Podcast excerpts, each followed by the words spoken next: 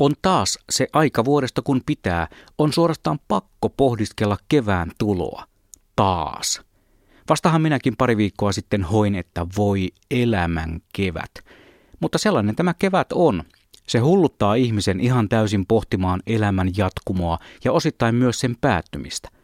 Pää pörisee kevästä kuin se kuuluisa Panaman kaupunki.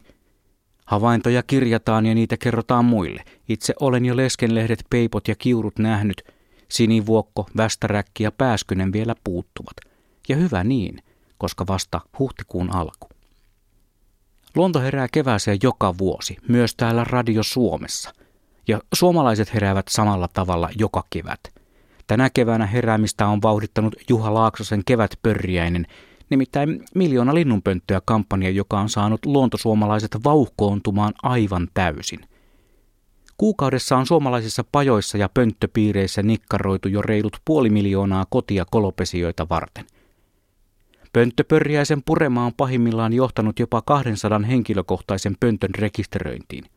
Itse olen tehnyt tähän saakka kaksi pönttöä. Löysin nääs pari käytettyä lundia hyllyä ja parvekkeella annoin pistosahan laulaa ja porakoneen rallattaa pönttöilyn ilosanomaa. Tekemäni designpöntöt ovat vielä odottamassa ripustamistaan ja rekisteröintiä. Ajattelin alun perin tähdätä lähelle puolen miljoonan rajapyykkiä, mutta myöhästyin.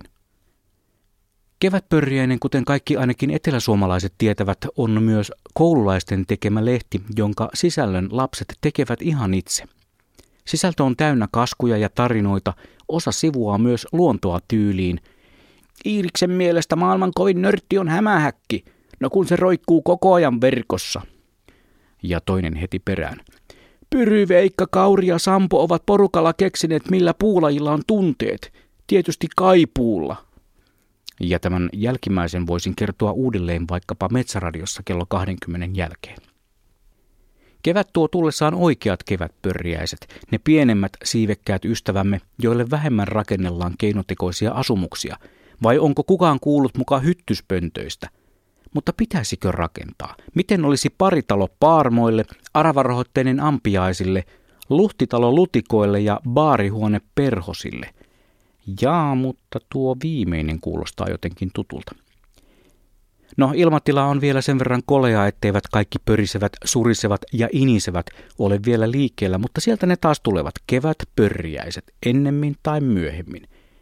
Ja ihan ilman keinotekoisten kotien rakentelua. Joidenkin mielestä valitettavasti, mutta ne isommat siivekkäät ystävämme ainakin ilahtuvat suuresti hyönteispopulaation räjähdysmäisestä kasvusta – ainakin ne mustankirjavat parmalinnut. Kevään ja sitten lopulta koittavan kesän aikana olisi muuten aika outoa viettää vaikkapa grilliiltaa lämpimässä kesäillassa, jos niitä pörjäisiä ei olisi lainkaan. Parman ensipuraisu polvitaipeesta on melkein yhtä ihanaa kuin se kuuluisa John Steinbeckin lanseeraama Mikään ei voita oluen ensipuraisua lausahdus.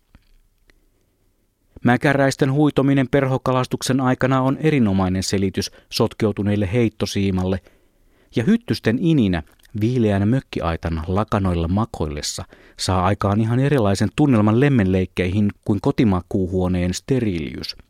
Ah, sitä kutinan tuottamaa kutinaa. Ja tähän loppuun vielä vitsi kevätpörjäisestä, koska se on mun luonto. Hyttynen oli ensilennolla. Äiti kysyi, miten meni? Hyttynen vastasi. Hyvin, kaikki taputtivat.